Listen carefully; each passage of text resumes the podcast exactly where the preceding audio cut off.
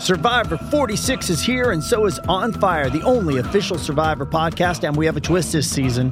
The winner of Survivor 45, Dee Valladares, will be joining us every week. We're going behind the scenes of the biggest moments, the how and the why things happen, and the strategy and analysis you can only get from someone like me, a Survivor winner. Listen to On Fire, the official Survivor podcast, wherever you get your podcast.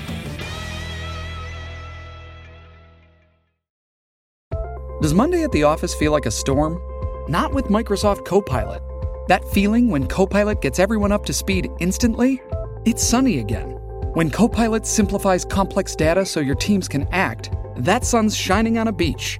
And when Copilot uncovers hidden insights, you're on that beach with your people and you find buried treasure. That's Microsoft Copilot. Learn more at Microsoft.com/slash AI for all.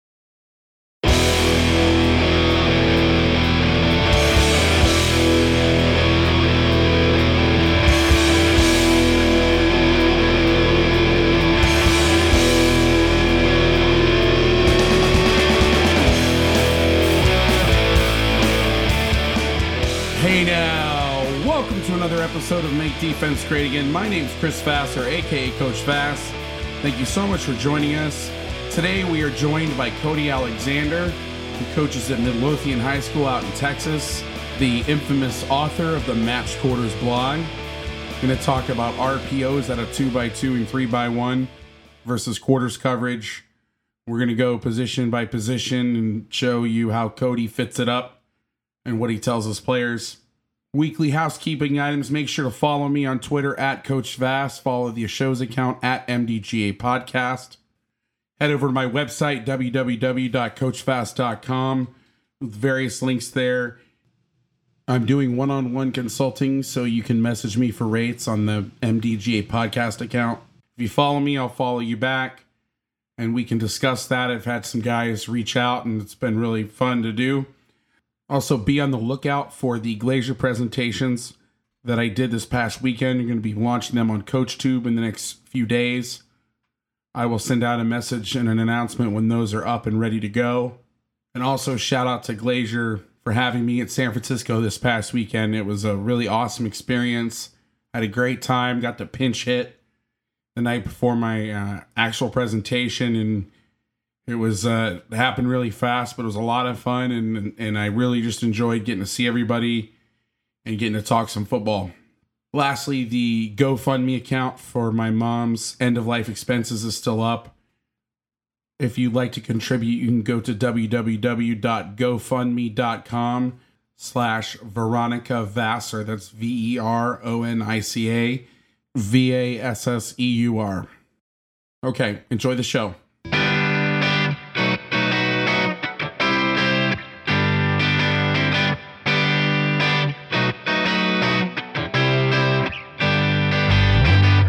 get into it, man.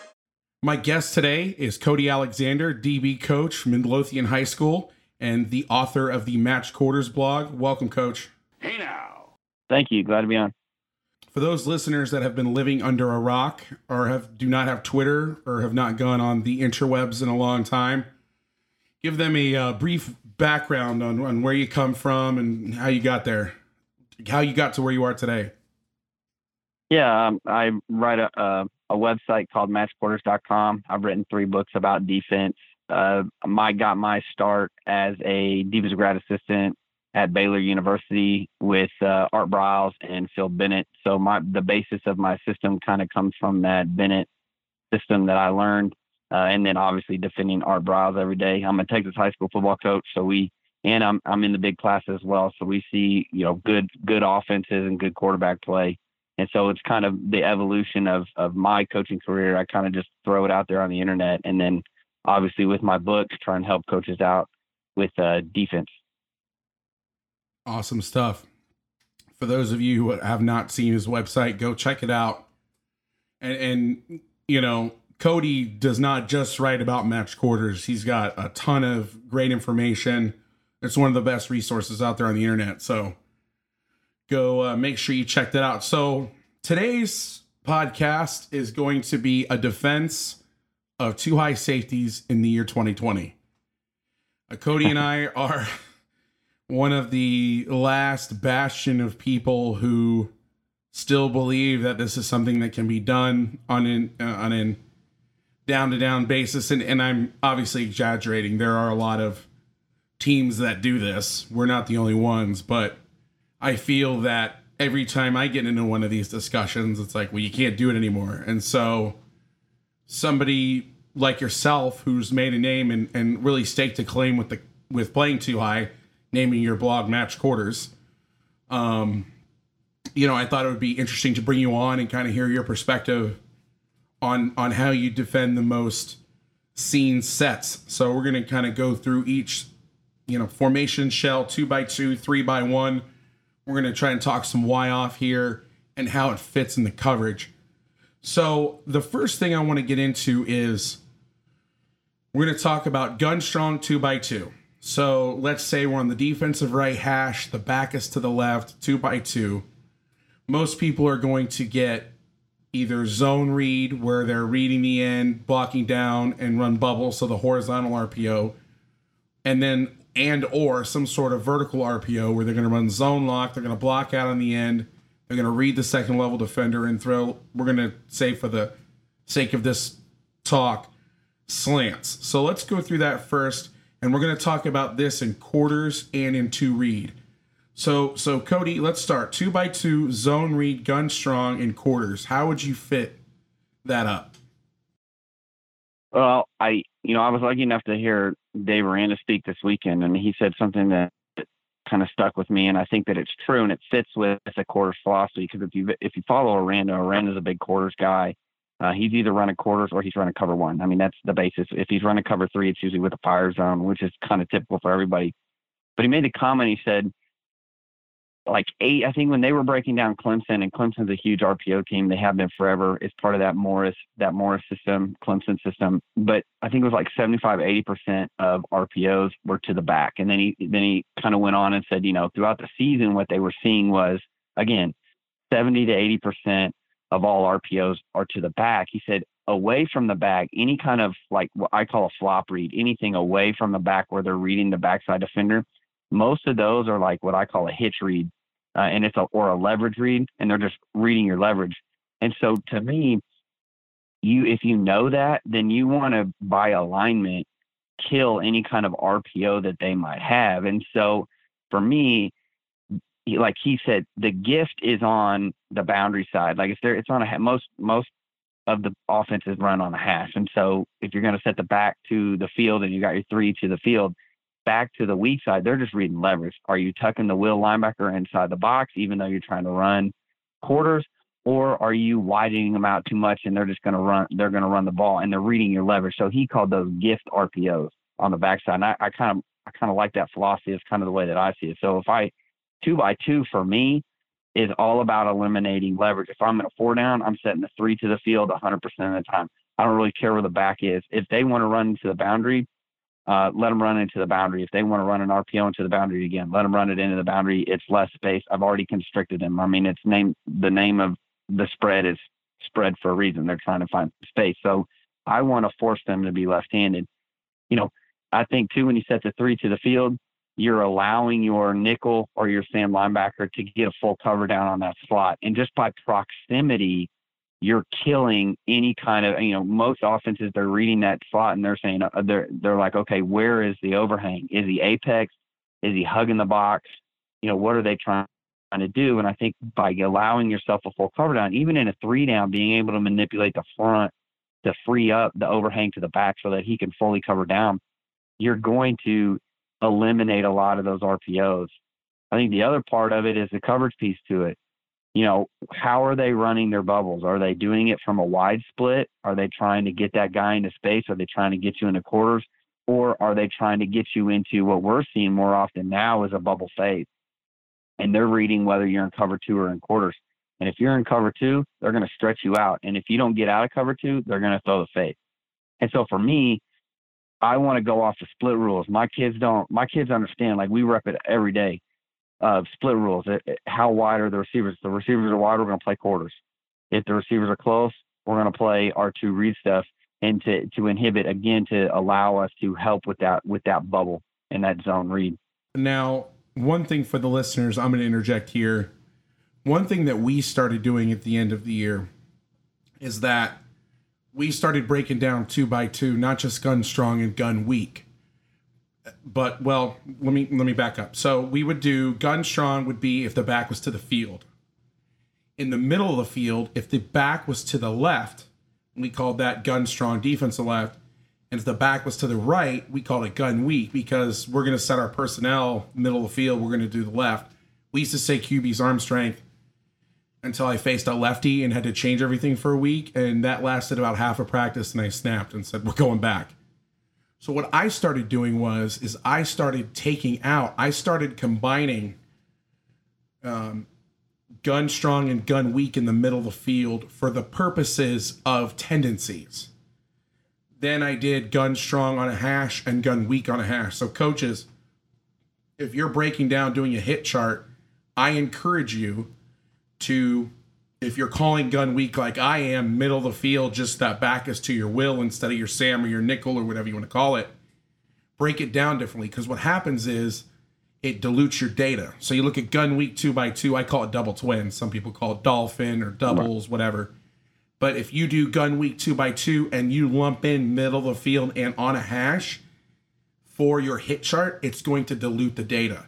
So my advice: do three hit charts now, or if you're going to take just two by two, one gun back to the field, two by two on a hash, middle of the field, gun could be either side, and then gun weak into the boundary on a hash. So that's my kind of PSA for the day, and something that really you really started to drill down when you when you took all that into account what offenses are really trying to do and it would change our calls. Uh, you know, we're a split we're a split safety team, and it would change our calls depending on because we'd see teams that would only run certain RPOs to the field, like they wouldn't run the zone bubble um, in the middle of the field. They'd run something else. They'd run the fade in the five yard out or whatever. So just a just a kind of a thing that I would interject there. Now, my question to you is with the nickel. How far are you playing that guy, that Sam, that nickel inside of number two, if he's got a normal split? Um, if he's right on the hash or near the hash, then we're going to play inside leverage, probably no more than a yard to two yards. If they're trying to run, and we'll get to this, they're trying to run the slant RPO stuff, maybe give him a little bit more of an inside leverage. But if he's running bubble, we want to make that proximity to the point where that that quarterback's really got to think about: Do I really want to? Do I really want to throw that bubble out there, or even a snag or anything, any kind of RPO to the slot? Do I really want to throw that out there? Um, one thing that I've been toying around with now is that if they try and go wide splits, we're going to check into quarters. But we're getting so many outbreaks. We're still getting the outbreak. You know, they're bringing that slot in to run out. And so what we're doing is we're leveraging the inside with the slot, and then I'm telling that safety to just stay on the hash and kind of keep an outside leverage, knowing that if he does go vertical, you know right now that he's going to run probably from that inside that he's probably going to run a corner because he's trying to trying to get some space for himself. And so giving him that outside leverage, kind of playing with that, that was a little tweak that we we started um, last year, and it, it's it's been pretty good for us. Interesting. We um what we did in that situation is we basically played like the old robber Virginia Tech TCU robber in a sense like our our uh, safety rules we always tell them is when they get tight we get wide when they get wide we get tight and so we would basically we'd bring the free safety in more and have the down safety out. But I guess it's one of those things that like I like what you're saying. If they come in a little bit, like he's trying to buy room to run the corner. I right. like what you're doing. Almost like if you're familiar with the Saban man match cover seven stuff, it's like switch because you know the corner route's coming, yeah. so your deep safety's outside leverage. However, if they push really far inside, that's when we would we we would just check, and our kids know the the rules are built in quarters goes to robber inverted halves. If two gets a real reduced split, same with palms, which we hadn't got to yet. But palms, if if one and two get too far apart and that safety can't get out there, like you were saying, then that's useless. Yeah. Or you got to go to a, a true two trap where you're telling that deep safety, you have the fade. You are getting over the top. Right. So, yeah. You got to go now. Yeah. Now let's talk about your perimeter fit. So when you're you're talking, you know, let's say stock and bubble or fade and bubble, the corner's going to stay on the fade or the stock. Are you having your nickel? Is your nickel? I'm gonna just call him a nickel. Nickel Sam. Is he gonna be in? Is he playing in the fit or out of the fit for you? So anytime the back is to you, um, or anytime like if if I'm in four down, we're gonna set the three to the field no matter what. So even if even if they set um, the running back into the boundary, like we can play games with the line if we feel like we're getting something. If we want to, for whatever reason, push the will out. Um, normally playing a heavy five, so we're closing the B gap anyway, uh, so he can kind of hang that hip. Again, you're right. You're forcing him to run a bubble into the boundary. Uh, a lot of guys don't want to do. Um, which will probably, because of the proximity of the receiver, will probably be in our, our in two read anyway. Uh, so it kind of plays into what we're trying to do. Uh, but for me, like the the Sam, if he gets it, or the nickel, if he gets a push by the bubble, I mean, he's looking at the mesh right now. You know, most quarterbacks are right-handed, and you know, most most offenses are right-handed too. And so, like, if you're sitting, if they're if you're sitting on the right defensive right hash, and they've got the back to they got the back to the defensive left, you know, that that right-handed quarterback's got to flip his shoulders all the way across because a bubble is a negative route. I call it a negative route, meaning it's behind the line of scrimmage. And so for us, we want negative routes. We want you to throw a negative route. We want you to throw a route behind the line of scrimmage because one, it's a harder throw, I think, for quarterbacks.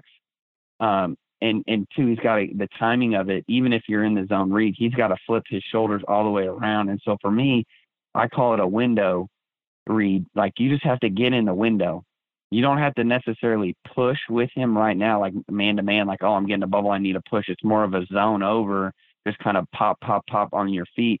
And as I'm moving over, that safety's going to be mirroring it as well. And they're reading, they're really reading that uh, quarterback. And I think the key is because what you're going to get on the complement of this is you're going to get the bubble post or you're going to get the outpost and have it be allowing that safety to sit high as long as possible and be able to see that mesh read and see that quarterback and see the intentions of his shoulders and being able to, oh, this is an out route. Oh, the quarterback's shoulders are still pointed downfield. Like I'm going to snap my eyes now to one and I'm going to, you know, I'm kind of going to robot underneath of that post and, and, and assist with that corner. So for me, and I know we're, ta- we're talking RPOs, but you got to talk about the complement stuff because that's, to me, that's the scariest part is if they're going to throw bubble, throw bubble, throw bubble, and then they're going to throw the bubble fade. And so you got to be prepared for that, and you got to make your kids understand. Like, look, you know, we we started seeing the bubble post. You know, trying to bend that thing back in. We saw the bubble sit this year. Um, so again, trying to get the kids to understand like your leverage is everything. So we kind of want to have that triangle over those two receivers and really force that quarterback to throw the negative route if he's going to throw it out there. Right. Now, when you say we're going to go two read to the field, really your only change is the corner is now going to play the bubble, the deep safety is going to play over the top, you know, and you could really say Right. the same thing for cover two. Now, my question to you is do you move your nickel in more or do you leave yeah, him he can. He yeah. coming or still a yard inside? I mean, I'd like he can he can take a he can take a step towards the box. Um, he doesn't necessarily. He basically just has to hold the seam window. I'm more concerned with the seam slant or the the dagger route, the dig the dig seam out of out of play action. I'm not going to be worried necessarily about the bubble. He just has to basically sit in that seam window. Um, and, and really read the read the mesh. Since he's not in the fit, he just has to go once the quarterback if if the quarterback pulls it or once the quarterback goes. Because even in that zone, you know he's not going to make that play on the uh, opposite B gap. He's going to be more or less if that thing bounces front, it cuts back all the way front door because your DN doesn't hold his his uh, edge. So for me, it's just sit. You're more or less like kind of uh, like a you're just buzzing your feet you- you're maybe you get a little bit of maybe get a little bit of depth, six, seven yards after the snap of the ball. But I'm I'm reading the mesh and I'm just kind of sitting in that seam window waiting for something to come back in. Gotcha.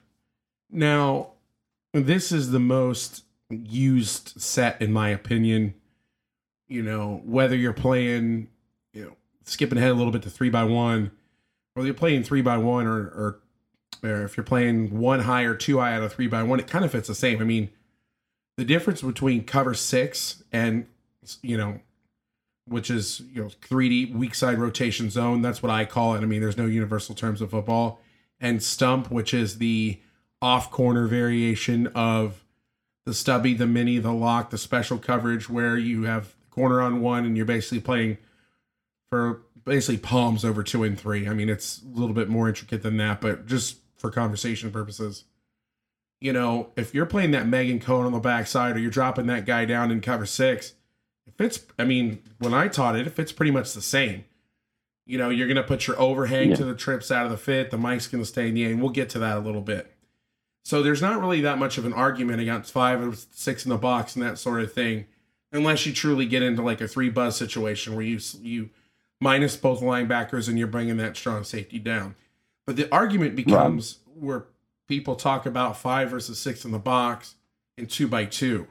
To me, I don't see a difference in playing five in the box and spiking the end if you get a base block and ripping him inside and having your backer replace or leaving the end outside and bringing your will in the box. I mean, there are some differences in certain leverages for those flop throws, as you called it, the RPOs away. But in terms of Yeah. just fitting and that's where, and I'm going to get back on my soapbox a little bit. Earlier was my PSA. This is my this is my soapbox, if you allow me. It, it's all bullshit. It doesn't matter. Like, as long as you have the gaps accounted for, I, the the argument between this high and that high and and and and I know I'm kind of going against because the whole purpose of this talk was to play two high versus the RPOs, but I think there's there's too much made out of it. I don't see a difference between tucking a will in a B gap and keeping the end outside and having the will flow into the B gap, or the end spike inside and the will away from the back play the C gap. All it is is, is an exchange, and I think Right. I and I think it's because us defensive coaches we don't have a lot to argue about. Like we don't argue about scheme a lot. Well, like one high is better than two high because I think everybody does a little bit of everything now. Um, but I think we get into some of these discussions, and I know that you've been in them, I've been in them. Most of my friends said we play the semantics, and I think sometimes too much is made of it. I don't know how you feel about that.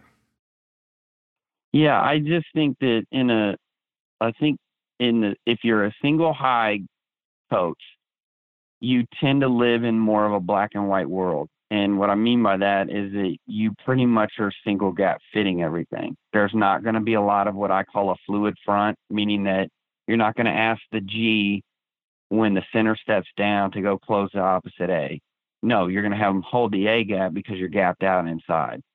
Um, and I think you know, the whole deal of like people think like these fluid fronts are like voodoo magic, like it's just something that we make up and it's it's not really it's it's not even like a two gap scheme like the Jimmy Pony stuff that Saban talks about or that they they use to kind of manipulate their two gap stuff. But it, all it is is it's the same technique of, you know, your four eye and your tight front of reading the guard. The guard steps down, you close the B you know, but but you can keep going, and it helps that it helps that outside backer or that inside backer to be able to rock back. Um, and it's not even the the you know the take the dive and then he's scraping back over a top. It's not that. It's not that kind of a snap, but you know that snap gap exchange. It's a true what I call a belly key of I'm I'm I'm an inside backer. I've got I've got a gap, and I'm going to step in my six inch steps to that gap. If it's zone away, so the center is moving towards my gap, I know that that G or that nose is going to close the opposite A gap. If he doesn't make it there, I keep going to my gap. But I think we get into the problem in, in the four eye world. I mean, in the four, sorry. I think we get in a problem in the two high world when guys are looking at it as like you have to single gap from a two high. And I don't think that that's necessarily the truth. I think, and it's not even stealing gaps. It's just look, how many times, and we've all been defensive coaches, how many times did we tell that that G to hold the A gap in zone, and he just gets washed? Well, why not just kind of let him get washed down the line, cut the opposite A gap, and let that, you know, keep that center from um, climbing up to the mic and have that mic rock back. I think too, you know, I've talked to several coaches. I mean, I've talked to guys that have been at the college level, and they're like, they're just now getting to the point where it's like, look, we're single gap and yeah, but you've got the A gap. But man, if that A gap ain't there, follow the ball, rock back, you know. And I'm like, dude, that's a belly key. You know, that's a day one install for me when, you know, back in 2011 when we were, you know, installing this defensive ailer. So Yeah. I think it's it's more fluid in a in a in a two high system. And I still have yet to find a a, a big time coach tell me that if the quarterback's going to run the ball, which that's part of an RPO, that's part of the regame, game, to to not be out of not being a two high because you you can you can you know quote unquote steal a guy. You know what I mean? Yeah.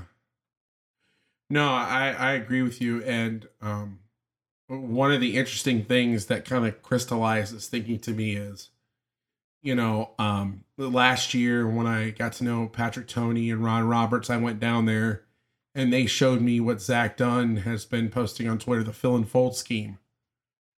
And as much as I love you guys and I want to provide the best information to the audience, some of the relationships that I have preclude me from being like, hey guys, here's something cool I learned that these people told me not to talk about.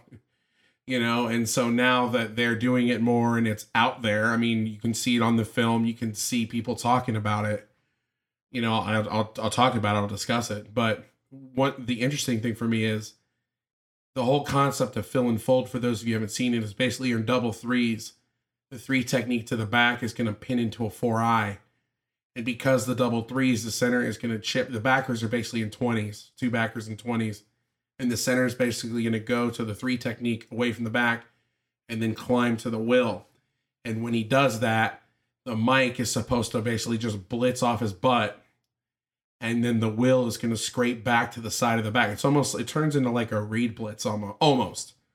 The mic's going to go and then the will's going to fold. That's why it's called fill and fold and, and it's funny because I had an epiphany because if you're in this static world where things don't move, you would say, well, you know, you need to have all those guys for all those gaps. But if the center steps to the three and I come off his butt, I've just taken both A gaps. You know, I, Right. I, I've in the back, no back is gonna, no back worth a shit running zone is gonna be like, oh, here comes a screaming Mike linebacker. Let me try and squeeze it in the other quote unquote A gap.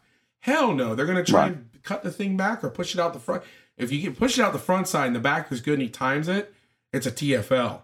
So he's got to cut it back. So you know, it's funny. You're you're with your alignment, you're basically baiting them, but you really you're having the mic two gap. And I think that when that stuff starts moving, and at first, you know, what I'm from the Jimmy Johnson four three world. Like I learned football at the University of Miami, and that was Randy Shannon was the defensive coordinator there, who was on all those national championship teams as a player and, a, and a coach. So when I learned the tight front stuff, the mint stuff, it was it was blew my mind. But it's true. I mean, you're just kind of hanging out and fitting where needed, and I think that some of that stuff is it just gets overplayed. And it's just like I tell my kids when we line up blitz versus can, like, hey, listen, those gaps are going to move, especially if you're bringing like that line concept off the edge where the end's coming up field.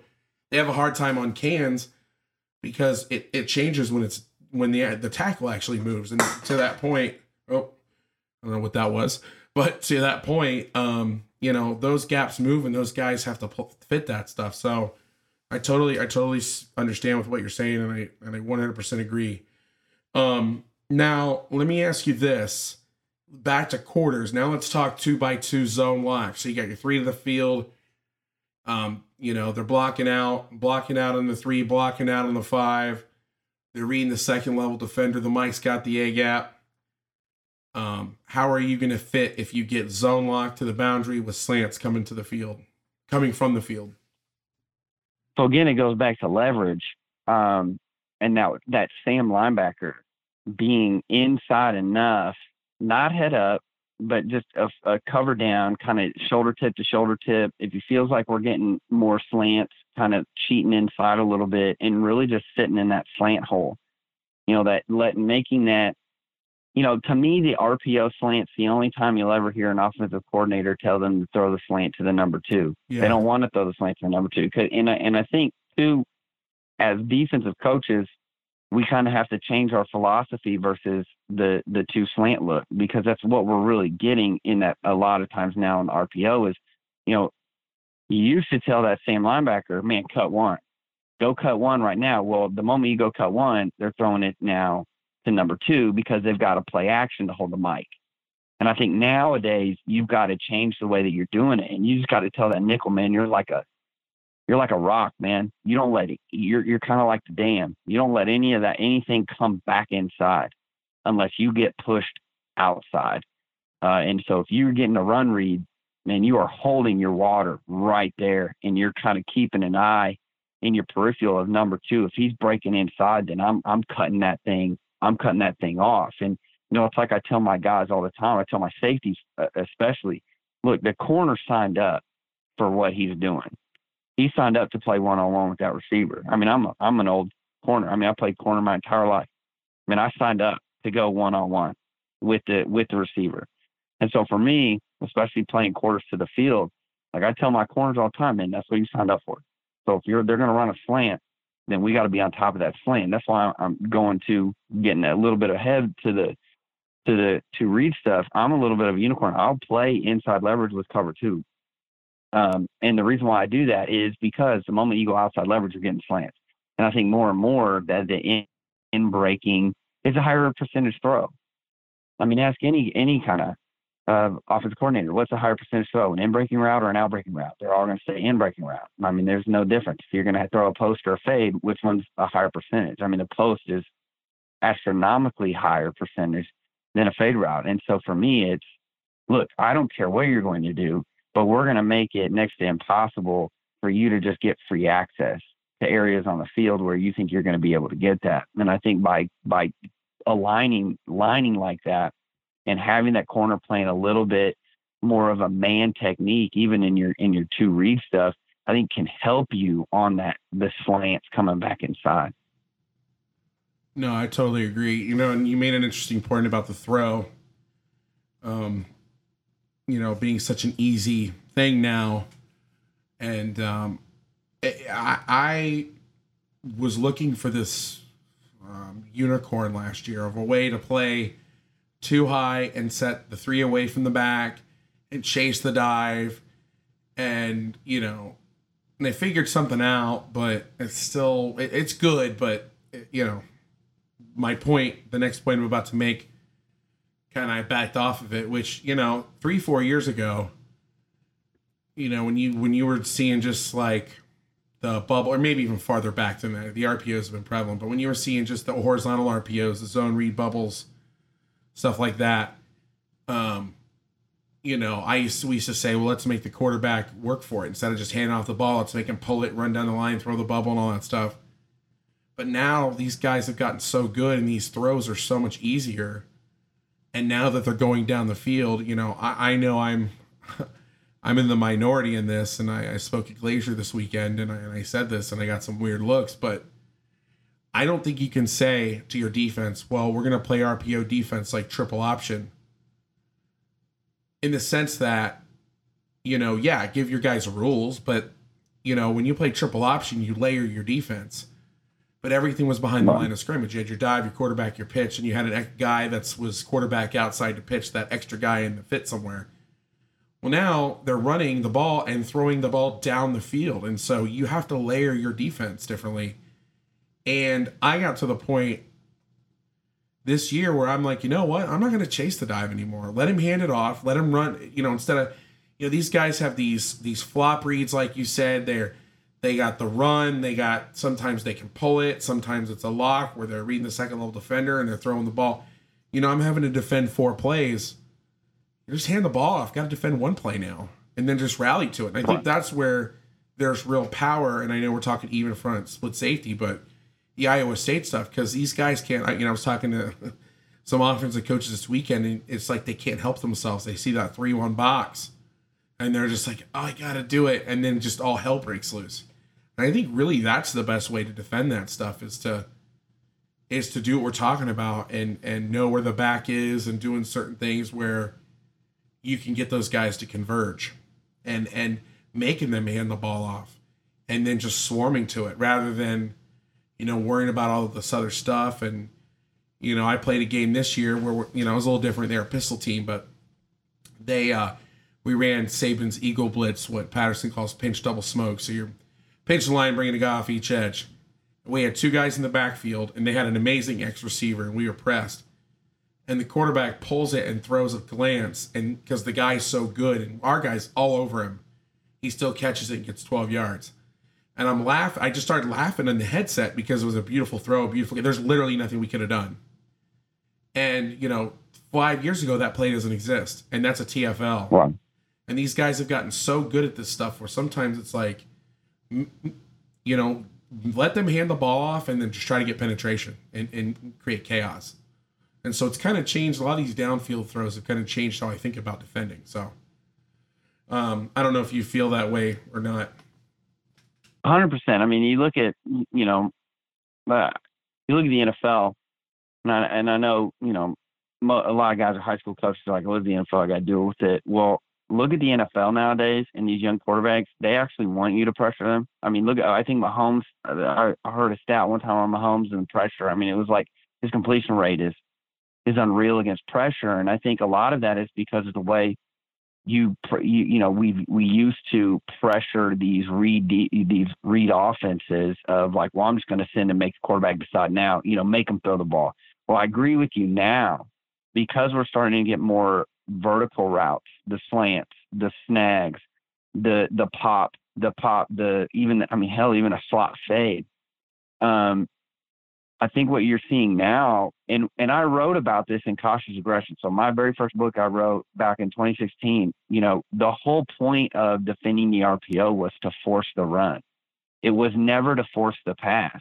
And that's one of the things that I've always carried with me, um, and learned that from from defending Briles on a daily basis. That was one thing that Bennett said. Bennett was like, "Man, we're making them hand the ball off," because I think we're to the point now where analytically, I think everybody agrees passing is more efficient than running the ball.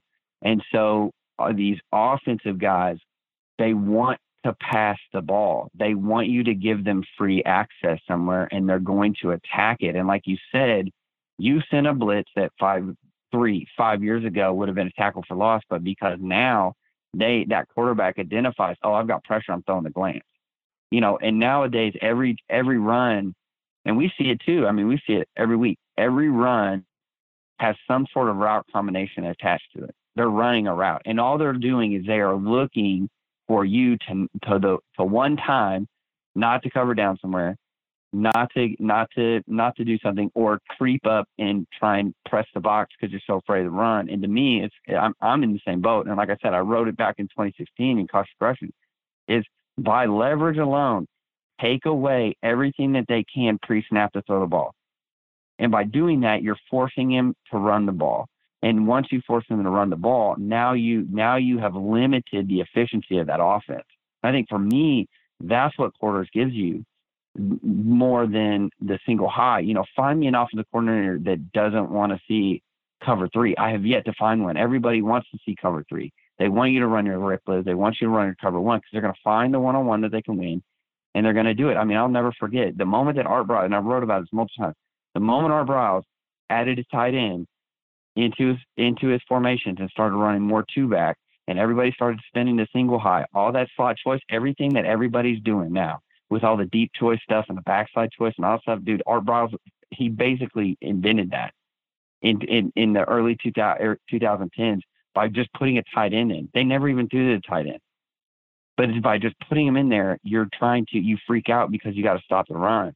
Right. And so you sink a guy, and now they're just finding the open space, or they're finding the one-on-one that they know they can win. And so for me, I'm 100% with you.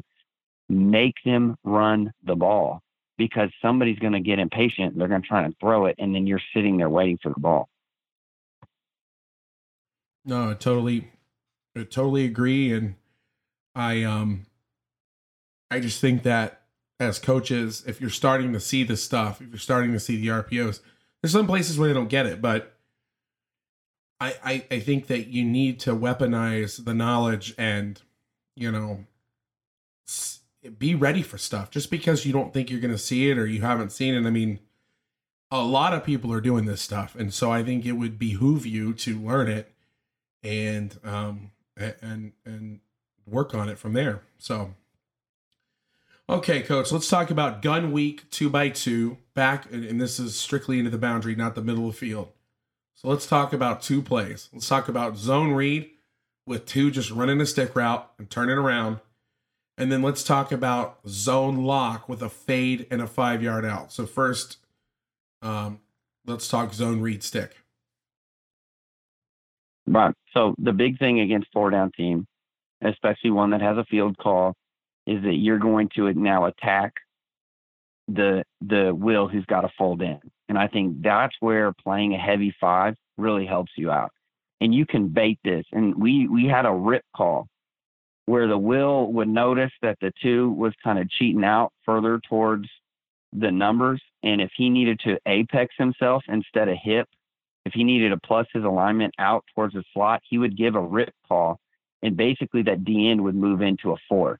So he would go from a heavy five to a four, knowing that he's going to now, I've got to make it to the B gap. I'm not reading it anymore. And we gave the will leeway because it doesn't matter. We talked, you know, we talked about it earlier. It doesn't matter. The gaps are now canceled out. You still have the same gaps. And it's no different than in your, in your three, four. Um, if you're not running mint, uh, which to me meant a four down anyway. But if you're running like a true like a, a tight package or what I call an Okie, a five, a, a, a, a shade, and a, and a four eye or a three, is leaving that outside linebacker. You know now with a three eye, you don't have to do anything. You know in, in your three down stuff, but the four eyes where you're going to get that, especially when you field call it and being allowing that will linebacker to give a rip call and just sit like I talked about the Sam linebacker of just I've got to find a way to not be in the fit. And the way to not be in the fit is to is to tell is to tell that DN to go ahead and rip it to the B gap. So it, we would do that if we knew that we couldn't. Maybe, let's say they have a great left tackle, um, or they're running a lot. Maybe you know maybe they're you know we don't feel like uh, they're kind of what I call the squat and punch, where they kind of squat and punch. He doesn't turn his shoulders, and then he then he sifts up to the will linebacker to kind of steal that edge and kind of give the room because we ran into that uh, a couple years ago with a team that had this big, massive six, seven, 300 pound tackle, and we couldn't rip in. So we started, hey, give them a rip call, get in the four, rip inside, let them wash you down. It doesn't matter. The will linebacker is going to be right there, and if they play it right, the Mike can rock back all the way. And I think, I think being able to sit him in that area, make that quarterback hesitate because what they're looking for is that fold, that that movement back towards the box. Once you move back towards the box, you're gonna you're gonna get that that snag route. Gotcha. Now, do you ever set your three to the back so the fits would stay the same as they would if the back was to the field? Do you ever do anything like that? Um, no, not no, normally. Like the way to do it too is I'm a big believer in post, uh, post snap line movement. Um, you know, that was one of the things I take away from learning under Bennett was, you know, manipulating the, the gaps post snap uh, and being able to make them think that you're going to get the, the, and that's why I think running a G defense is much better than running a shade def, uh, shade versus zone. Um, is it the the use of line movement now? Is now that you got a two eye, he can really heavy up, almost get head up, and now he's he's slanting to the B. I think you know the old old school term for that is a blood you know, taking the three to a, a G and the, and the G to a three. And so you can do that. And now it takes the will out of the fit. That quarterback's thinking that he's going to fold in or he's going to work towards the box. And the next thing you know, he's pulling it up and that will doesn't move and he panics and he either misses the, he either misses the handoff or he throws it right to the will linebacker because that's happened before too. Um, by just manipulating that, because making that Sam now into the fit and letting him kind of apex again. Because again, not a lot of high school teams, not a lot of even college teams are doing flop reads. I mean, it's very specific. Um, so, and a lot of times it's a play action. They know they're going to get it. I know at uh, at Baylor, if they knew you that you would set the three to the back, they'd go FIB like you talked about, put the three into the boundary, and then they would just play action it, and he would just pop, throw the slant right, right behind the Sam as he's folding into the it into the gap. Now we're talking zone lock, fade with the five yard out. How would you defend that?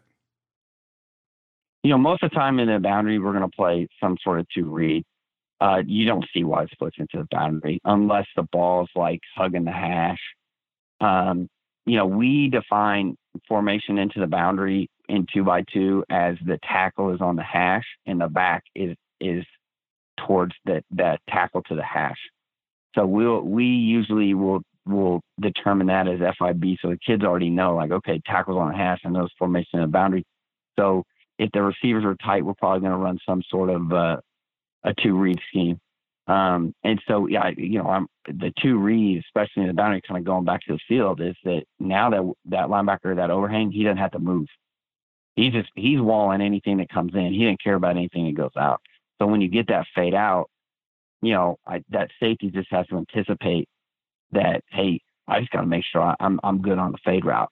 Um, you know, if it's a bubble, it doesn't matter either. I got to make sure it's not a stock and go, or because uh, we get we get the bubble fade too you know, get that safety looking into the backfield, not paying attention. Um, that's happened before too. So for me, it's it's understanding coverage. Now I've got cover two. I'm secondary support as a safety. I don't have to be. I don't have to fit anything. I just got to make sure that I'm over top of everything. Really reading. Really reading mesh to two. Making if I get any kind of outstep now, man, I'm I'm I'm floating. I'm floating to one, uh, cutting that off. You know, the one thing that we got, and I think that people need to be ready for is the the curl bubble. Instead of running the fade out, we had I have good safeties, and they knew we were good, and we knew they knew we were good at reading it. And so, what we what we would do is we would squat the corner and not be so aggressive. So, like you said, if you're getting a lot of zone lock with the fade out, they're not trying to throw the out route. They don't want to throw the out route. They want to throw a fade. And or what they want to do is throw the, the curl.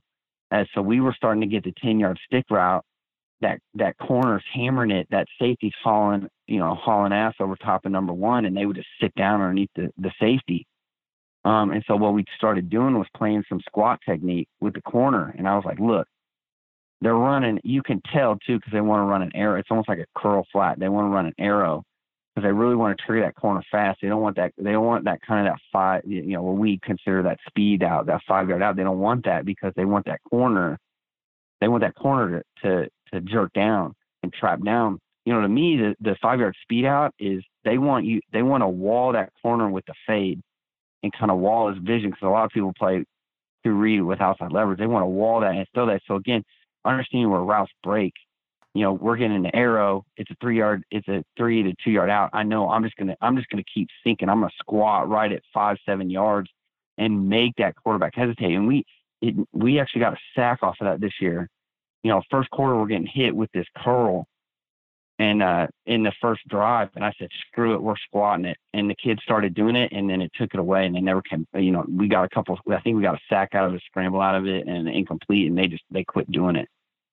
So being able to to react and have that in your language and allowing that outside linebacker to sit in a slant window and then you can manipulate it with the with the two DBs. Right, that makes perfect sense. All right, coach. Well, uh, after the break, we're going to get into three by one fits, gun strong, gun weak, and then later on we'll do some Y off stuff. We'll be back right after this. Hey, it's Kaley Cuoco for Priceline. Ready to go to your happy place for a happy price? Well, why didn't you say so? Just download the Priceline app right now and save up to 60% on hotels. So, whether it's Cousin Kevin's Kazoo concert in Kansas City, go Kevin, or Becky's Bachelorette Bash in Bermuda, you never have to miss a trip ever again. So, download the Priceline app today. Your savings are waiting. Go to your happy place for a happy price. Go to your happy price, Priceline. With threats to our nation waiting around every corner, adaptability is more important than ever. When conditions change without notice, quick strategic thinking is crucial. And with obstacles consistently impending, determination is essential in overcoming them. It's this willingness, decisiveness, and resilience that sets Marines apart. With our fighting spirit, we don't just fight battles, we win them. Marines are the constant our nation counts on to fight the unknown. And through adaptable problem solving, we do just that. Learn more at marines.com. We all think of Hudl as an analysis tool, but there are so many more opportunities for efficiency as coaches.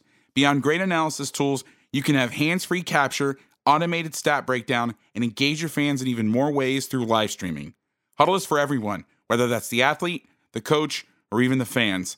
Hudl's athletic department package is the single solution to power your entire program. Go check out hudl.com slash coach Vass to learn how Hudl can elevate your program. Again, that's hudl.com slash Coach Vass. Welcome back to season two, episode four with Cody Alexander. We're talking split safety coverage versus the RPO. Let's get into the dreaded three by one gun strong stuff. So we're saying that the offense is on the defensive right hash, the back is to the left, the trips is to the left, single side to the right. The first um, play we're going to talk about is we're going to talk about reading the end, reading a first level defender, running zone read bubble now, the two coverages that we're going to talk about and how it fits up on the perimeter is stump, which we had talked about earlier, and Cody's uh, stress coverage. And actually, before we get into how we fit those plays up, Cody, can you give us a brief overview of the stress coverage for those who have not heard about it? Right. So stress is kind of unique to what I do. I learned it. I learned it from Phil Bennett. In fact, uh, Phil Bennett's the one that invented it um, when he was at LSU as a defensive coordinator uh, back in the day. Um, and it was designed for this purpose. They're getting trips, quads we called it, with the with the back to the to the trip slide. But they needed a, a way to put two on the X receiver. They needed a way to have a guy over there. Um, and so what it does and in the most rudimentary sense is that you basically have taken mod quarters, so off quarters, and you've stretched it over three receivers. And so what you've done is the corner is responsible for one. He's going to assist with the Sam who is inside leverage, forcing number two out to the corner, where the corner is going to play mod over one, but he's going to lean on two. And then the Sam linebacker has all of two up and out. And then you're bracketing the number three receiver with the Mike underneath and the safety over top. So you're capping the interior linebacker. So the one that they're reading usually in your uh, four strong in that trips with the gun near that's who they're reading. So you're allowing him, he doesn't have to take three back. He doesn't have three up is up. He doesn't, you know, in your t- typical cover three stuff, he doesn't have to take three. He just has to kill anything coming underneath. Uh, and even then he can pass it on to the will because he's got, uh, he's got, uh, load flow because he's got four to him. And so what stress does is it caps the Mike. Sam's going to have assistance outside and then what you're doing is you're forcing the quarterback to throw from the hash to the opposite, either the deep comeback or the deep fade. Um, the one beater for this is the um, that teams try and get is the comeback bender, and so you've got to really you've got to really, but there's not very many high school quarterbacks that I know of, and not very many uh, college quarterbacks that are going to throw the, the 20 yard comeback all the way out on on the sideline. And so what you're doing is you're you basically have told them, look, you can hit us on the sideline about 20, 25 yards deep, uh, but that's about it. And there's not a lot of guys that are going to throw that. So that's that's basically what stress does. Gotcha. So let's talk about stress first, how it would fit versus zone read bubble. Now, for the purposes of the listeners who are hearing this, obviously they're not they have no visual aids. What are so is your Mike the guy walked out of the box? Is he the apex guy or is he the guy on number three? Yeah, so if we're going if we're going four down or even in even in uh, three down, it doesn't matter. Um, the Mike is going to apex uh, three in a tackle. Um, and again, you, it goes back to what we talked about in two by two. If if they're in Baylor splits and that number three is outside that hash, I, man, I got to get all the way the hell out there. You know, I'm telling that DN right now, hey, I'm giving him a rip call. I think you got to give your kids outs. Like you got to give your kids answers. You can't just be like, well, kind of got to fold in if they zone lock it. Like you got B gap. You know, sorry, buddy. You know, I think you got to you got to give kids answers. Like you got to create answers for yourself. So again, hey, man, I'm getting all the way out here. Go ahead and rip. And and all that is is all these guys that run mint and stuff. That's what you're doing. You're running mint from a four down though. You're not. You know, does that make sense? I mean, you're if I give a rip call, or if I heavy that five, it's going to end up looking just like mint. And so I I think there's a little disconnect of the setting the setting the three away from the three the three receivers and things like that. You and heavy in that fight. I mean, you run a mint, you'll run mint, but you won't run mint. So I, that's where I get confused, going kind of getting on my soapbox about that. But you apex the Mike, he's got three. Um, he's got the underneath of three, knowing that he's capped by the free safety. Uh, so all he has to do, and it's the same thing you tell the will, don't move. Uh, you know you're going to get the B gap closed. If it's too wide, you give a rip call, so you know it's automatically closed. Now, now you just have to make sure that you hold the edge. You're the outside shoulder of the quarterback if he pulls it, because you're gonna you're gonna make him go back inside to the to the to the inside linebacker, who's probably going to rock back. And let me so, stop you, me, coach, real quick. When we're talking about the front, this is my fault. Uh, shitty moderating. um, talk to me about how you're setting your front um, where you're putting your three technique in, versus trips. So you give the okay. listeners a, a view of that, so to speak. Okay, so you got a you got a heavy five to the trips. You've got a G, which is a two eye. You've got a three technique and then a five technique to the boundary. So you've built a natural wall. Your your safety to the boundary is actually what I call the O defender. He's outside. He's the alley defender. He is not responsible for an interior gap. I think that's the biggest difference from guys that are sinking the free safety down and guys that uh, keep him high. Mm-hmm. Uh, if you keep if you keep it like that, he never has to fit the interior. You're always going to force everything. If it goes out in in a quad set like that, if it goes out the front door, man, that's a big bend. He's got to bend it all the way back. He's in the boundary, and now that safety's coming coming back. Now your will linebacker in a four down is going to be in a zero. And he's, again, he's stepping to the A gap. But if the center, and typical center is going to step away from the back, if it's zone and it's zone away, your G is going to read that center. It's no different than a four eye. The G and the four eye are the same technique. I'm re- I'm just I'm engaging my guy. Okay, the the guy who I'm looking at, who's first inside, he's stepping away. I'm going to go close the opposite gap. Um, and so that helps a lot. Um, and so being able to do that, and then you've got your heavy five who closes out the B, you are pretty much gapped out. The wheels, the wheels fit in the A, you've got the G fit in the other A, and then you've got your your end fitting the B gap there, and that allows that Mike to to what I call hang. He's just hanging. He's just hanging right there.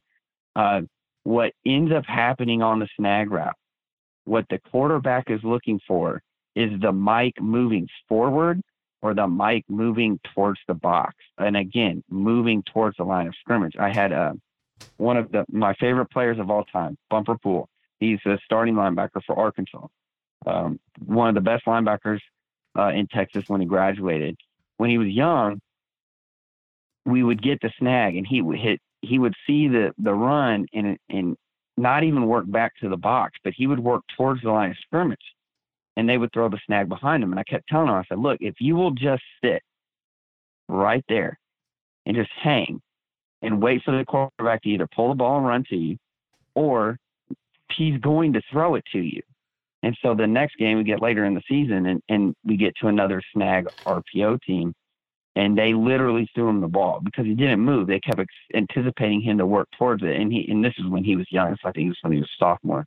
Uh, but once he learned that, I, you know, and then again this year we had a really good Mike linebacker, and he he he knew I'm just going to sit. I'm not going to move. I'm going to wait for the quarterback to decide what he's doing, and then I'm going to go get him.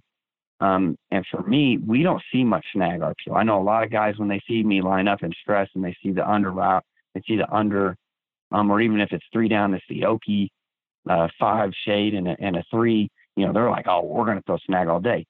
Okay, that's great, but if the Mike linebacker doesn't move, you're going to throw it right to him. And I think again, it goes back to your two by two stuff. Who's the overhang to that to that inside receiver? He can't move. Don't step up. Don't step in. And I think if you do that, you basically eliminate it. And again, we talked like we talked about, hand the ball off into the box. Let them run the ball. Interesting. Uh, that's an interesting way to do it. And so you don't have any issues with that ball cutting back fast and getting in between that end. Um, and that that Mike who's walked out of the box, that's never been an issue for you. So you know the other thing that people say is okay, well I'll lock it, you know, go back to that zone lock, like or I'll pass set the tackle to bring that defensive end up up the field. Again, it goes back to the G being able to close off the opposite A. And if I can close off the opposite A, then that allows that wheel to rock back. Again, going back to if my gap isn't there, then I'm now going to fit the ball and now I'm going to rock back. I mean, there's been times that um, at Baylor and it and it when I was at Lovejoy and we were playing some of this, we had smaller interior guys and we're playing some of this kind of fluid front stuff. Is that Mike linebacker literally wouldn't move. He'd step to a gap six inch step. He'd he'd see the the G pass him up, and then he'd just step with the opposite step. Now he's working back, and the and the running back would just come right to him. Um, so to me, it, it's a full front deal. You got to teach the front. You got to you got to get out of the one gap mentality of that. It's not going to be a one gap, you know. And I've talked, like I said, I've talked to some guys at, at some high levels that have, you know, this is what they're getting to now. Man, we're running that. That Mike linebacker is just running up into his gap, and the back's escaping, and we're getting gashed. And you know, but you're telling that linebacker he's got to hit that gap, even though the gap's already closed. Because that running back, we you, you know this, if the center and the guard are touching each other's shoulders, that's there's not a gap right there. Right. He's not going to miraculously slither through it like a snake. He's going to see that that door's closed. He's going to now find find grass. Well, if you're rocking back and you're you're kind of doing it, kind of like the pin and scrape stuff that you were talking about with uh, with like the Patriots and you know what the Aranda guys are kind of doing. Um, again, that's that's no different than you know that guy just closed. Like you said, he's closing off both those A gaps you know, I think the Patriots even do it against 11 personnel zone stuff. They're they're close. That dude, he's closing out those both those A guys. That right. running back isn't just going to eat, or he's going to run right to him. And so again, not don't get it a lot, um, if it if at all. Uh, not a lot of strong. We we get a lot of. It's weird. We get a lot of pass out of quads. We get a lot of run out of weak. Um, and that tends to be the the way that we line up. Again, you're forcing them to run the ball and you're taking away uh, the pass. Interesting, interesting stuff. Now we kind of talked about. We started talking about zone read bubble, and then I start. We start talking about the stick and the snag stuff. Talk to me about how stress fits up on the perimeter uh, versus the zone read bubble. How's your Sam fitting that? Your corner, you know, talk through that for me the the key is that Sam has to understand the what number three is doing, um, and he has to deepen up enough. You know, I like my Sam, my nickel to be about six yards inside shade of number two, and a lot of people are like, well, you're opening up your two bubble, and you're right, we are. Um, in fact, I did looking back at the at the season, we only got like about 41 snaps of true trips, and I think 24 of them were some sort of screen, either a flare screen to the back or a bubble route. Um, the completion rate was high, but the the overall efficiency of it of being able to continue to drive was not. I mean, we're talking about three, four yard gains on a, a second and seven, a second and ten, and they're getting in trips now, uh, getting in a passing formation, and they're just throwing the bubble out because it stands inside leverage.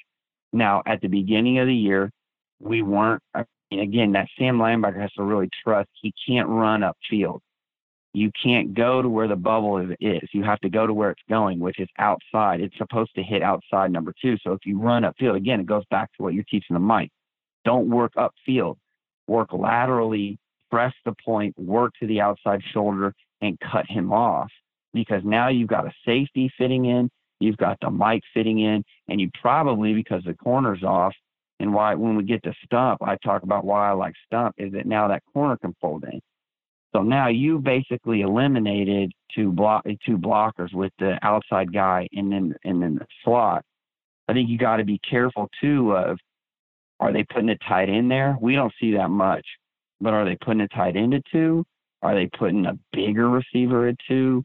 Um, when we played Aledo, Aledo's one of the best teams in the country. I mean, they have two receivers. one a four-star kid, probably going to go to Texas or something, and then the other kid's going uh, just graduated from Utah. And the one that's going to Utah would be is a bulldog, um, and uh, he's a freak. And so, you know, our Sam linebacker, we were like, look, man, if they throw the bubble, you got to go because if they let number three catch the ball, it's gone. And so, being able to close the window and keeping those, even if they do complete it, of keeping those fast guys working east and west and not north and south. And I think that's the key. You know, when you you've got to practice if you're going to run stress, you've got to practice bubble you know, on a weekly basis because you're going to get it and you've got to make sure that Sam understands the moment at three steps, I've got to now press the point with two. I got to find out what two's doing. You know, is he running a little snag and they're trying to trick me? Because that's what you'll get too. You'll get the little, I call it a, a, a pick. They're trying to pick you with the snag of two in the bubble. And then I just want to sit, you know, I want to read the intentions of two. Eyes to me, he's blocking me. Eyes away, he's, or, or eyes to the quarterback, he's getting the ball. Uh, and so reading the intentions and then kind of working working over top of that. Right. That makes perfect sense. Let's talk about well, before we go into gun week three by one, anything else in gun strong three by one you want to talk about, things you see, coaching points, anything like that? Yeah, so going back to the going back to the the trip study I did at the end of the year, going back to the whole self got data and stuff and looking at the the 24 screens that were thrown.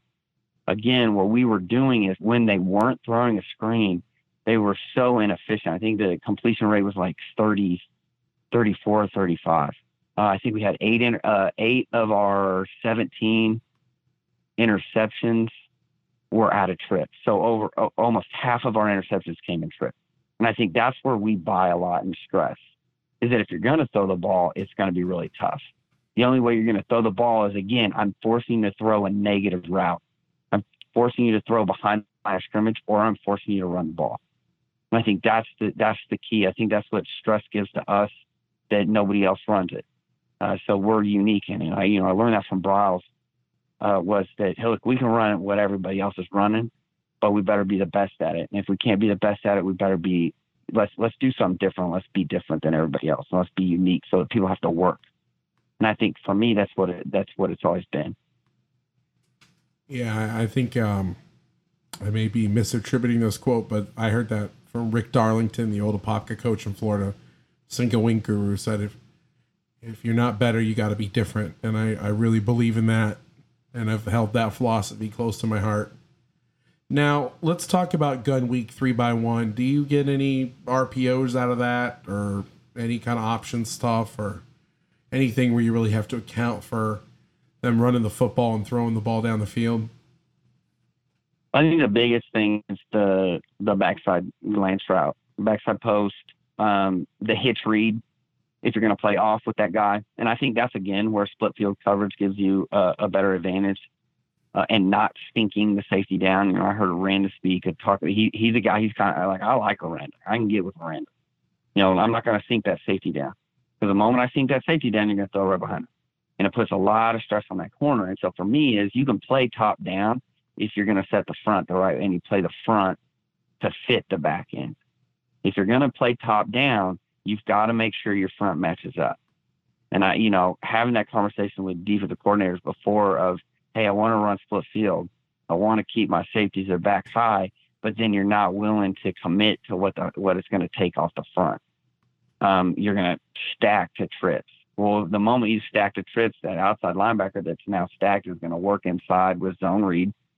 You've got a D in, you just heavy five or he's a four eye, he's rubbing, he's closing the B. Now you got two guys in the B gap, you ain't got anybody, you know, in the C gap because the safety's the O gap. Well, that C turns into the O, and next thing you know, the safety's making a tackle 10 yards downfield. Um, so for us, it's been really good because we're not we're forcing you to throw the fade because that safety is sitting in what I call a post hole. He's got post control right there. He's sitting on he's sitting on the hash or sitting on the tackle, and he's just holding his water at ten yards. Um, Trey Haverty spoke this weekend, talked about, you know, where do routes tend to break off? They tend to break off at ten yards. Well, if I'm I got my safety sitting at ten yards, by the time that receiver's gotten to ten yards, um, he he knows, man, it's either a fade because I got an outside release or he's he's running a post because he's trying to stem inside. He's really trying to lean on that corner and try and try and dig him out. So for me, it's like, man, you can almost play. You can play it just in sky. We call it sky, uh, which is our our quarters call, um, and you can just play them from the top down that way. Um, I'll never forget first year I was a Divas coordinator at Berkner in 2014, and we're running stress to the field and we're running we're running Sky Week, and we we would just get stretch and zone read all day to the boundary, and they couldn't figure out. I think my backside safety ended up with like ten tackles because they just they would keep it. It would bounce. It would bounce front door if it was quads or the quarterback would pull it. Next thing you know, either the D the D ends making a tackle or the or the safety's cleaning him up at two three yards because he's reading he's reading the mesh. So for me, you know, this year we saw the post, uh, but keeping two guys back there, it really inhibits a lot of what they can do backside. Yeah, that's. I mean, we played um, versus two by one. We played some of the TCU cover three stuff where they slid the backers in the box, or rather, they slid the strong safety in the box and brought the free safety to the field down and took the weak safety to the middle third.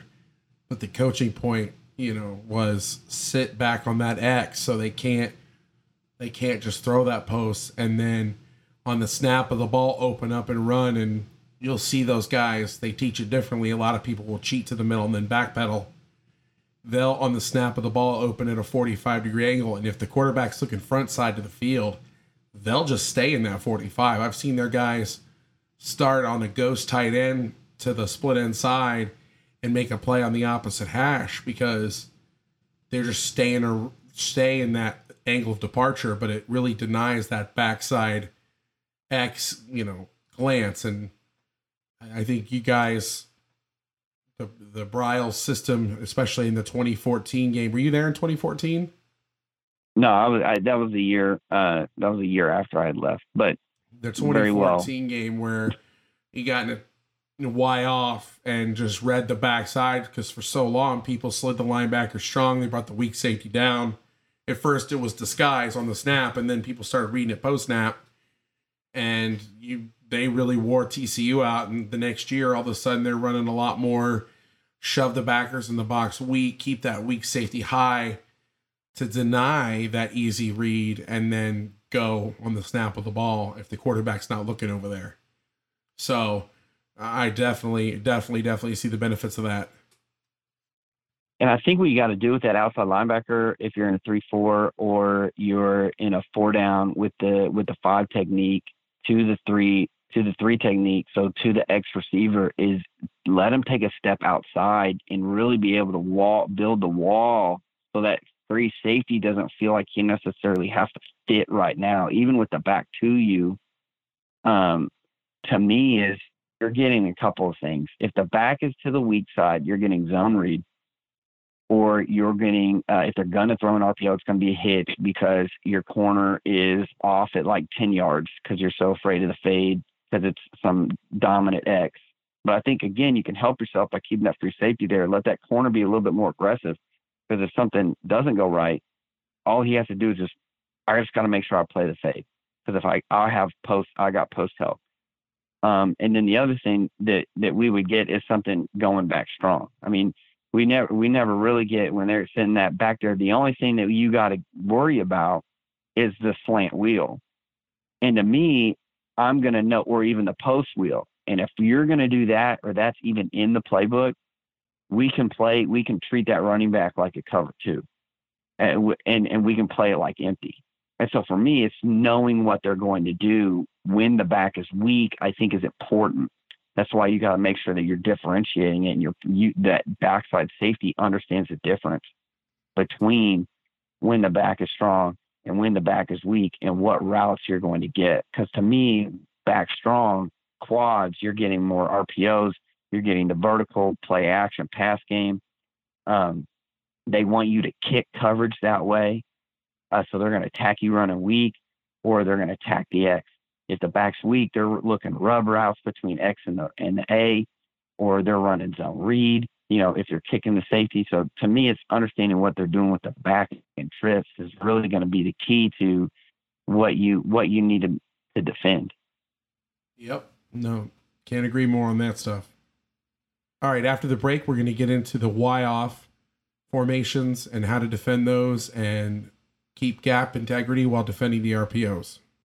Welcome back. So we're going to talk about Y off two by two and three by one. So let's talk two by two first. Cody, uh, kind of tell me with your philosophy and how you defend that stuff. I think the first thing you got to do is you got to decide is the tight end going to move? Is he, are they running uh, counter? Are they running slice, which is kind of that arc read, but he's coming across and running. So why are why you know why is he not to the to the two receiver side? Um, do you treat it like a tight end on the ball? Because I've done that before. Or do you treat him like a two back? I think you got to you got to figure out what kind of run plays and then defend that off of that. Um, I think key too is is how many times are they really going to throw to the tight end? Um, I found that out this year. Got a sophomore safety. We're playing Aledo. They put the tight end to the boundary. They put their four star as a Z. I'm trying to yell out to my sophomore safety. They're going to run a post, double the post, because uh, they they don't throw to the tight end. Tight end runs a 10 yard. I mean, it's, it's straight out of the Baylor playbook. Run the run the tight end 10 yard sit, run the post, corner opens up instead of staying square, doesn't zone turn uh, or center field turn back inside. Safety takes the tight end. And so you got to understand too, like you got to be able to, what are they, who are they trying to target and, and using your backers to sit underneath stuff or using and being able to double the guy. Because usually what they're trying to do, and, and like we talked about, is they want you to to move a guy towards the tight end or lock the guy on a tight end because a lot of a lot of guys are going to run basically what I call four lock. They're gonna they're gonna lock the tight the tight end on with the back with the safety, and they're gonna lock the corner on on the the receiver. And so now they know they've got a one on one. I mean, it was again going back to Briles. I mean, that's what that's what a lot of these Y off teams are trying to do in terms of the the RPO game. And then the moment that you over pursue with your safety, that's when you're going to get the Y pop. And so for me, it's always being cognizant of is the guy a pass catcher or is he a glorified route runner? Um, you know, against Aledo, the guy was a glorified route runner. He wasn't catching the ball. But against a team like we played a, a team Cleburne, they had an H back and that dude would catch the ball. Well, we had to know where he was at all times. Um, and, and they would pop, they would go wide pop and so uh, alpha play action. So we had to be cognizant of that and be able to say, okay, can we handle outside the outside receiver with our corner, or do we need do we need to kind of manipulate the coverage or, or do something with the linebacker so that we can kind of bang on that guy? Uh, so for for me, that's what you've got to really understand is what's the run game looking like, and then what kind of what kind of tight end do they have? What about three by one? You know, three by one is where you get in again. You know, are you going to poach it with the backside safety? Uh, treat it like Trey. Um, how how aggressive are you going to be to that? Uh, or why are they getting into trips? You know, a lot of guys react to trips, especially with a Y off. That you know they're going to do some things differently than they would if he was on. You know, if he was on the other side. And so you've got to really be cognizant of what what they're trying to do. You know, because to me, Y off really stresses you because now you can't run your split field stuff because the splits are too wide. You can't ask, you know, if you're running stump, you can't ask your your safety to be on top of the tight end and then also be on the vertical at number two. Uh, so for me, you got you you now have to treat it almost like a two back and be cognizant of that guy. And, and what we do is is we we have that we use that backside safety much like trips and and we we kind of read read the is is the tight end going vertical or does he block down or does he come across and then kind of reading the tight end but staying off of staying high and coming down and working down to cap the fit. That's that to me has been uh, important for us versus the the two back stuff is understanding that gotcha anything else you want to add with defending the the sniffer y off stuff yeah, if you've got a backside corner that's a bulldog, like we had, we we had one this year, um, and I've, I've been able, lucky enough to have a good one in the boundary. Is that you can start following that safety with them. Uh, that's a big thing down here in Texas. The Katy system does it, uh, where they'll take they'll take them basically the what most people call the boundary safety, and they call he just follows he, he's the free safety. He just kind of, or the follow safety. He follows the tight end. He follows number three, and that's where he goes. And so, kind of sitting that guy on top of him, kind of that Iowa State stuff. Um, but you don't have to do that if in a traditional sense. Like if you've got a good boundary corner, you know, you can have that guy kind of follow the the the sniffer, and then and it allows you to keep your three over two coverage on the two speed, but then you've got a guy who's going to fit off of um, that H back, and you don't have to necessarily do it right on top of him because if you're afraid he oh he's not going to get all the way back or the fits are going to be messed up, you could send him in the middle of the the middle of the formation and just read it. He just has to be able to get to the wide pop. I think that's that's the most important thing. Right. Is that kind of like the Don Brown travel stuff you've written about? Kind of, but not as aggressive. Um, I don't think that you have to necessarily like be super aggressive. He's going to be at six yards, and man, he's got a man. He's got a man to man, and we're going to single gap fit the box because he's going to be the extra guy to the outside. Um, I think you can do it from a two high scheme, uh, it, but you just that he's now the safety's now responsible for uh, the H back if he goes vertical. So basically, essentially, you're treating it like a, a solo or like if most people base out a tray, they're going to kick that guy over there. Um, just be cognizant of where the back is with that too. I think the back with it, you know, are they in a in a slant? Are they opposite each other? Are they in a stack?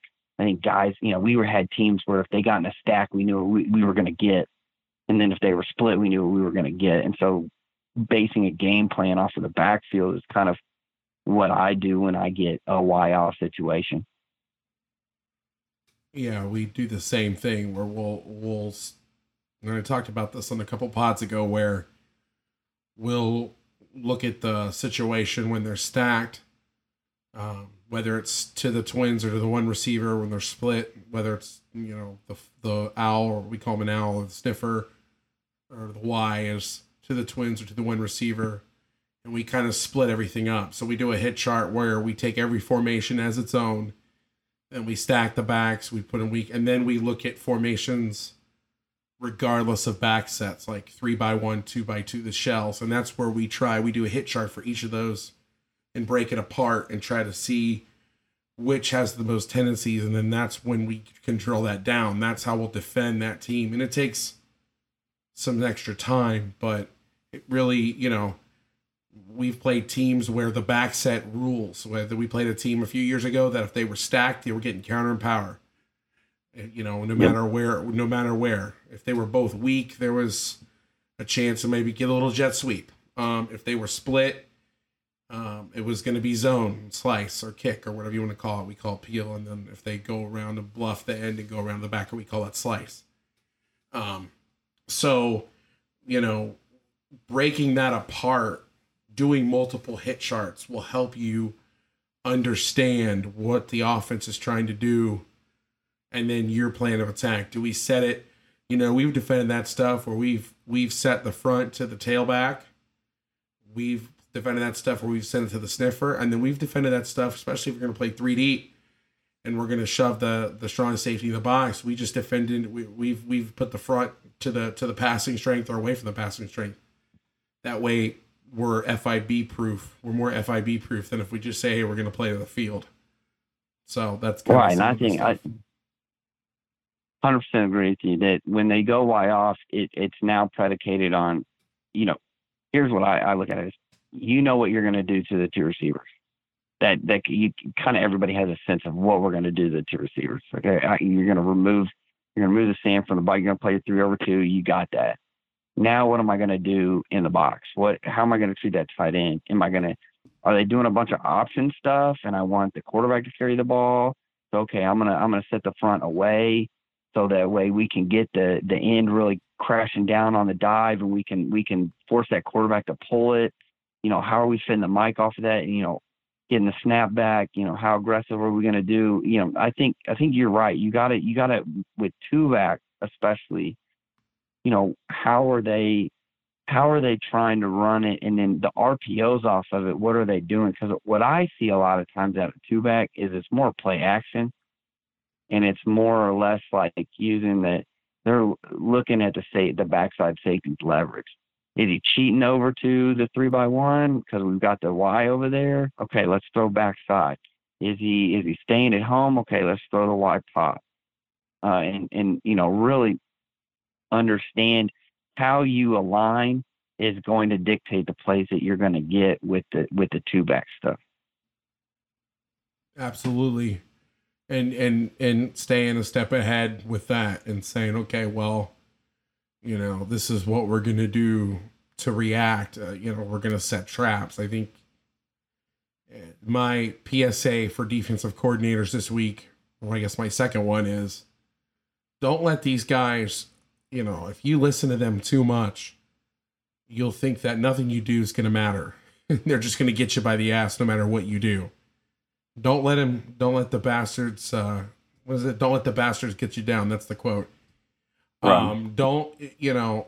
Don't let them talk you out of disguising and doing stuff because it's clinic season. So I know what's going on. It was just a part of it this past weekend.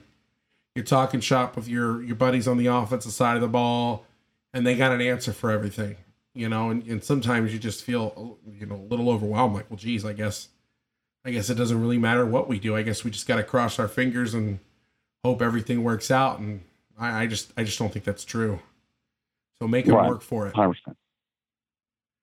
All right, my last question for you for the this episode is, and I know we're talking split safety, but what are some of your favorite change ups? Give me your favorite.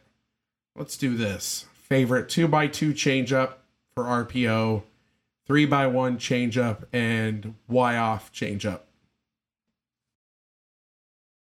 Um, favorite two by two is uh, to basically blitz five.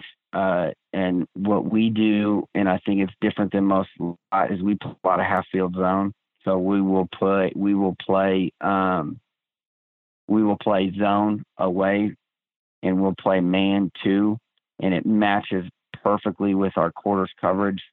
Uh, and they can't, teams can't figure out if we're bluffing the blitz or if if we're coming or not and uh what it's it's really done a number for us because it's it's a safe rundown blitz um a lot of times if you're blitzing to the back they're going to throw the bubble or they're going to throw a, a a pass right to a safety that's basically inches away from the guy by the time the, the ball is snapped especially if you got a really good safety that can tackle putting him in hey we know we're going to get this uh, and, and forcing that, or the quarterback panics, just hands the ball off.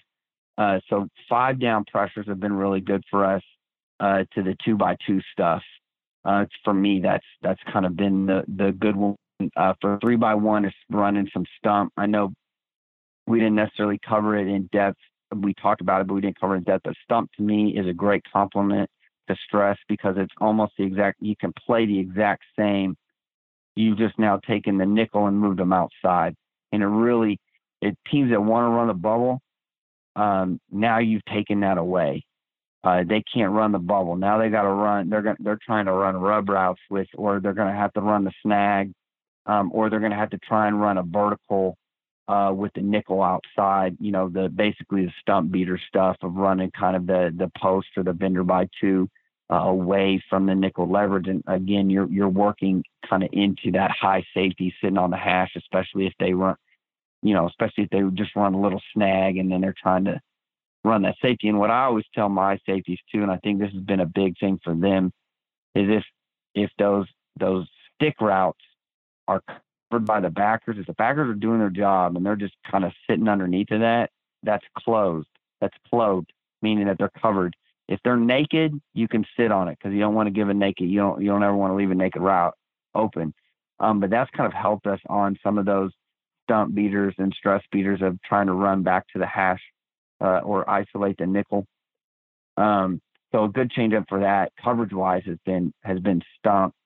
Um, I think cone in playing uh, what we call cone, uh, it's kind of the same deal. You know, let that corner really play the fade route. Uh, if you know you're going to get it, let that corner really just kind of outside leverage play the fade route. That safety's looking at that safety's looking at X. If X goes outside release right away, he now can snap his eyes back inside and help out. That's kind of been a nice little change up backside um, for us. Uh, and then playing the back like a, a receiver, playing the back like empty. If they're going to go five, you know, five man protection and release the back every time, and they're re- you're getting killed on the slant wheel or the slant the slant flare, play it like a cover two. Play it like empty. If they're going to release that guy, I mean, technically it is empty. They got five guys out on on a route, so you know, being able to play that a little bit to me, and then obviously, I think line movement. in anything is key. Is forcing them forcing them to uh, either pull the ball into into guys that are rocking back. You know, you know, feed that zone, go with the motion into the zone. You know, cutting everything off. That quarterback pulls it because the end disappears, and the next thing you know, he's got the, the you know everybody rocks back, and and that Mike's sitting there in two by two waiting for him, or the Will and the Mike are sitting for him in, in, in a, a three by one. Uh, those are always good. And then obviously changing the gas up on them and the reads and, and, and doing things like that. Those those would be the change ups to those. Simple and effective. I like simple and effective. All right, coach. Anything else you you want to add? No, I, I, I think that if it, you know, don't I don't you we all live in different realities and we all live in different regions and that's kind of what's the beauty about this this sport is that we all see different things. Here in texas um it's there's not a lot of guys running cover three and the reason why is just because we get so much eh, the quarterbacks here are just so good. Uh, we have really good running backs too and so you know we kind of have to play everything. It's more of a college game especially at the 5a 6a level which which i'm used to. Um you know, there's a lot of, you know, I always tell guys, if you have the dudes, do it. Run, run cover three, run cover one, man them up. Of course, man solves everything. Um, but it's cat coverage and it's your cat against their cat. And if you can win that, do be more power to you. You know, I've been blessed with having uh, really good guys in the secondary. We've been able to play a little bit more man. We've been able to play some, you know, things for us, but find what works for you. Um, we got, we totally scrapped cover three uh, this year because we just weren't good at it because that's not what we do. Uh, and I, you need to, to force yourself to be anything. But I do think you have to uh, recognize the value in other people uh, and what they're doing. Uh, you know, I, you know, I tell guys all the time, I don't run cover three, but I get into cover three looks you know, there's probably times that you're watching film, if you're watching film and you're like, ah, it looks like cover three to me. It's just a different way of looking at it, but from a quarters perspective instead of a cover three perspective. Um, and I think it's just important for us, especially on the defensive ball side of the ball, to understand that we're all in different regions, we're all seeing different things. Uh, and so what may be important for you may not be important for me. Like when we go, like we talked about it, three by one, man, I don't see the zone read snag. Like I, I don't see it so I don't worry about it. That's not what I worry about. I, I you know, we make sure that we rep it and we make sure that we know it. Um, but I'm not going to spend a, a, whole period repping it, or I'm not going to stay up at night thinking, oh man, if they get in quads, they're they're going to hit the snag all night long.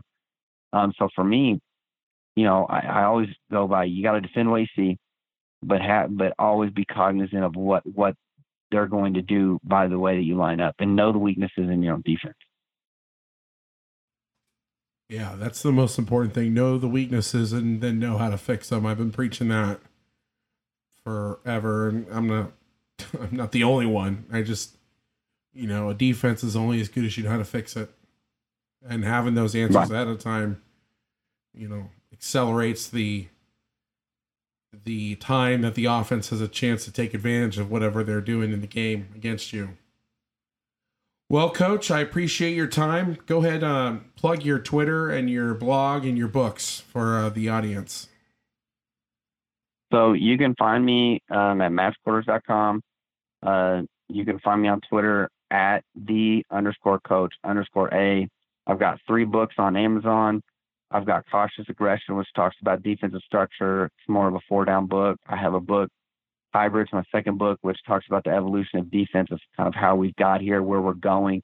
And then my latest book that I released uh, last November is kind of my uh, my project, my three year project of working in Midlothian and basically building a, a, secondary from scratch and then kind of writing it all down, how to teach it. And it's more of a guidebook of, hey, I need this coverage. How do I teach it quickly? What are what am I going to get from the offense when I do run it, and then what are some tags to run off of it to kind of change it up because you always need change ups. Um, so you can find those on Amazon. Uh, there's a link obviously on my Twitter Twitter page and then on matchquarters.com as well. Coach, I appreciate you. Thanks for coming on and thanks for fighting the uh, good fight with split safety defense. no problem.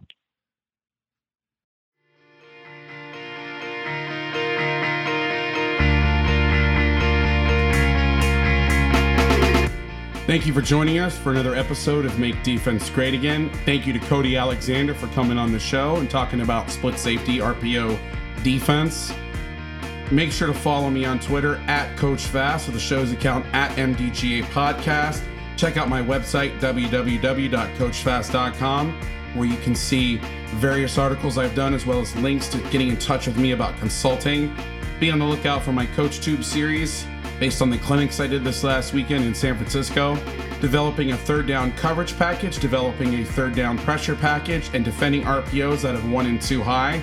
Lastly, you can go to the GoFundMe page for my mother's end of life expenses by going to gofundme.com slash Veronica Vasseur. That's V E R O N I C A V A S S E U R. And as always, never forget that the quarterback can't see with tears in his eyes.